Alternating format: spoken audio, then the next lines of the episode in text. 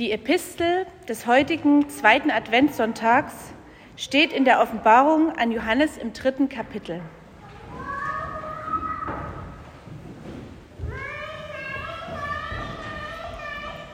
Dem Engel der Gemeinde in Philadelphia schreibe, das sagt der Heilige, der Wahrhaftige, der da hat den Schlüssel Davids, der auftut und niemand schließt zu und der zuschließt und niemand tut auf.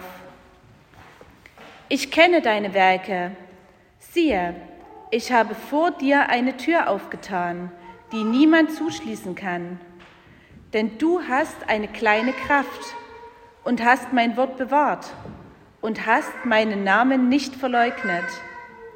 Siehe, ich werde einige schicken aus der Versammlung des Satans, die sagen, sie seien Juden und sind's nicht, sondern lügen.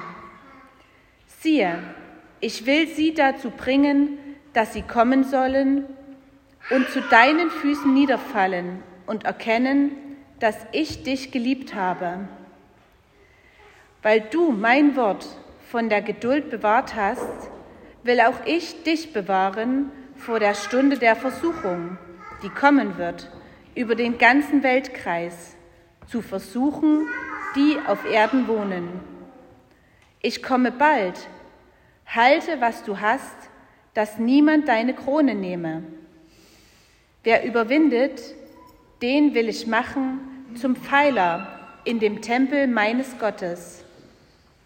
Und er soll nicht mehr hinausgehen, und ich will auf ihn schreiben den Namen meines Gottes und den Namen der Stadt meines Gottes des neuen Jerusalem, das vom Himmel herniederkommt, von meinem Gott und meinen Namen, den neuen. Wer Ohren hat, der höre, was der Geist den Gemeinden sagt.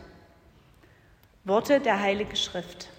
Gott sei Lob und Dank. Gnade sei mit euch und Friede von Gott, unserem Vater und unserem Herrn Jesus Christus. In der Stille lasst uns für die Predigt beten.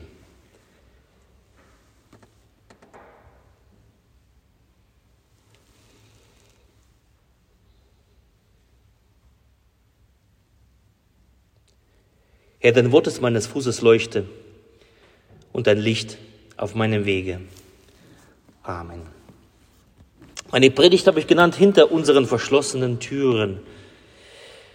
Wer Schlüssel hat, der ist der Held der Geschichte. Wie häufig kommt auch dieses Motiv vor in den Büchern oder in den Filmen. Da sitzen Protagonisten, Menschen in einem Gefängnis, in einer Zelle oder eingesperrt irgendwo in einem Kerker. Die Lage, sie ist aussichtslos und dann plötzlich mitten in dem dunklen Kerker taucht dieser Held da auf. Der Wachmann schläft auf eine nervenaufreibende Weise gelingt es demjenigen, dem Helden, den Schlüssel zu entwinden, in seine Gewalt zu bringen. Dann hörst du das Knacken im Schloss, der Schlüssel wird darin umgedreht und die Tür springt auf. Der Weg in die Freiheit ist offen. Der Held und die Insassen, sie verlassen das dunkle Gefängnis. Überall, ob ein Film oder Bücher, so ist immer wieder solche, solche Szenen zu finden. In unserem Bibeltext ist es eine ähnliche Situation. Da sind die Gefangenen, die einer Befreiung bedürfen. Und da ist auch der Held, der mit dem Schlüssel kommt und die Gefangenen zu befreien. Die Schlüsselstelle aus dem äh, Buch Offenbarung Kapitel 3, das möchte ich noch einmal uns ins Gedächtnis rufen, das haben wir gerade gehört. Aber noch einmal möchte ich diese zwei Verse lesen. Und dem Engel der Gemeinde in Philadelphia schreibe. Das sagt der Heilige, der Wahrhaftige, der da hat den Schlüssel Davids, der auftut und niemand schließt zu, und der zuschließt und niemand tut auf. Ich kenne deine Werke. Siehe, ich habe vor dir eine Tür aufgetan, die niemand zuschließen kann denn du hast eine kleine Kraft und hast mein Wort bewahrt und hast meinen Namen nicht verleugnet. Der Herr segne uns dieses Wort. Amen. Dem Engel an die Gemeinde, die Engel der Gemeinde in Philadelphia schreibe. Die Post ist da. Ein Brief ist da, ein Brief von großer Wichtigkeit, adressiert an diese eine Gemeinde in Philadelphia. Es ist eine kleine christliche Gemeinde in Kleinasien im ersten Jahrhundert. Und das sieht so aus, dass sie im übertragenen Sinne im Kerker sitzt. Die Christen in Philadelphia, sie leiden. Der Kerker besteht darin, dass die jüdischen Gläubigen ihnen den Weg, das Tor zum Himmel verschließen wollen. Die Gläubigen der christlichen Gemeinde sind keine echten Juden, sagen sie. Daher haben sie keinen Zugang zum Volk Israel, zum Volk Gottes. Sie haben keinen Zugang zu Gott selbst und zu seinen Verheißungen. Sie sind abgeschnitten von dieser Rettung des Himmels, von jeglichem Trost, von Hoffnung. Die Tür ist zu und sie sitzen in einem Kerker. Und es ist schon hart, so etwas zu hören. Besonders wenn du zu einer Minderheit dazugehörst, die ohnehin schon verunsichert ist. Du hast keine großen Unterstützung, stehst vielleicht auf wackeligen Beinen, bist müde und ausgelaugt und dann kriegst du noch den Druck von außen, du wirst verleumdet, man lässt kein Haar an dir, man wirft, bewirft dich mit Dreck und stellt dich in eine Ecke, sperrt die Tür vor deiner Nase zu und möchte Verbindung zu jeder Hoffnung für dich kappen. So geht es der Gemeinde in Philadelphia, dieser kleinen Gruppe. Doch dann kommt dieser eine Brief, geschrieben vom Johannes dem Seher, der, der, der das Buch der Offenbarung geschrieben hat. Der Brief ist wie ein Befreiungsschlag, ein Knacken im Schloss, der sich umdrehende Schlüssel, die sich öffnende Tür. Das sagt der Heilige, steht da drin, der Wahrhaftige, der da hat den Schlüssel Davids, der auftut und niemand schließt zu und der zuschließt und niemand tut auf. Jesus, der Held der Geschichte, ist da. Er hat den Schlüssel zur Freiheit, den Schlüssel Davids, wie es hier heißt. Schlüssel Davids ist kein zufälliger Begriff in der Bibel. Jesus, der Sohn Davids. Hosianna, Davids Sohn, singen wir im Advent.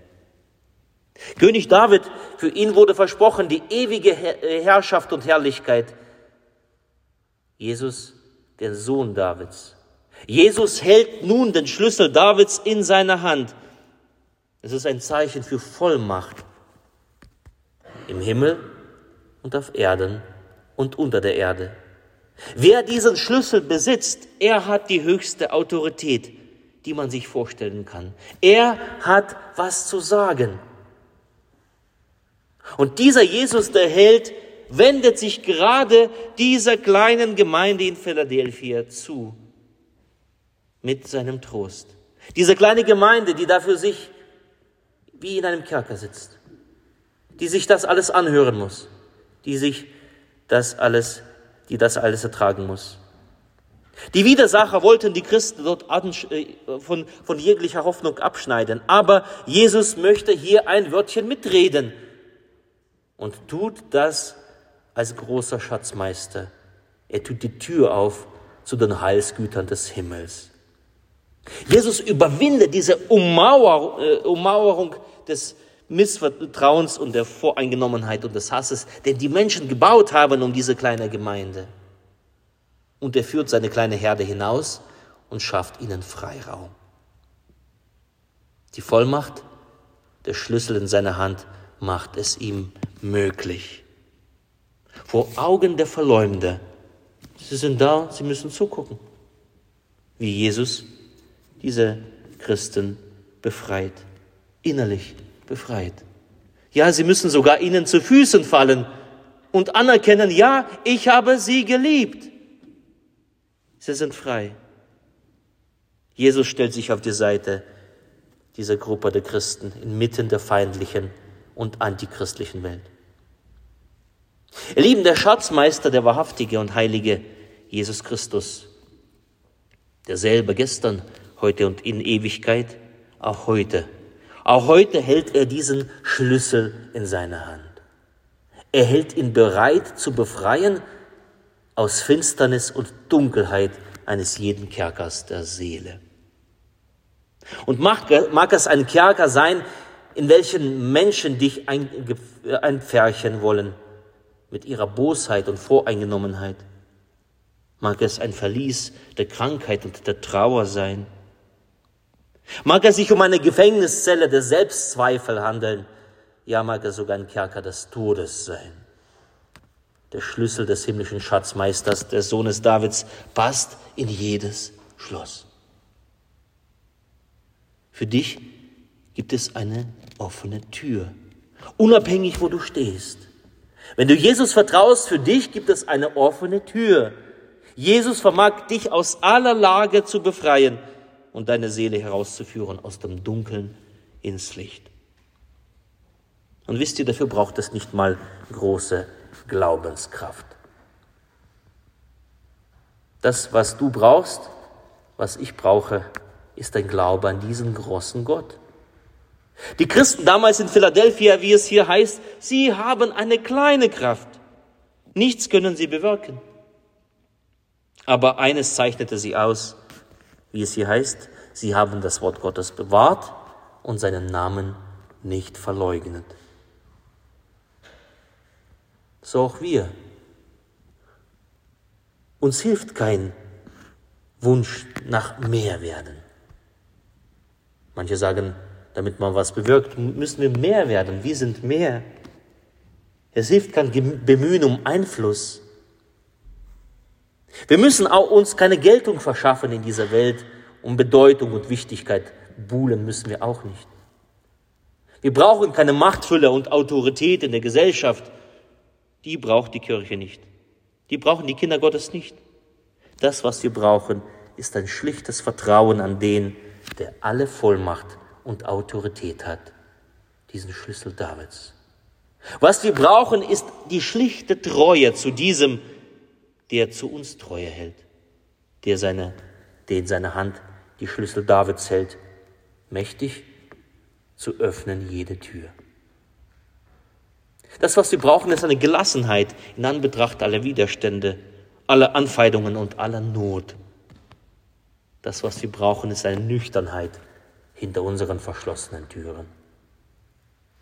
Wie es geht? Es geht so, dass wir treu am Wort bleiben und treu im Dienst. Treu im Vertrauen und treu im Hoffen. Mehr brauchst du nicht.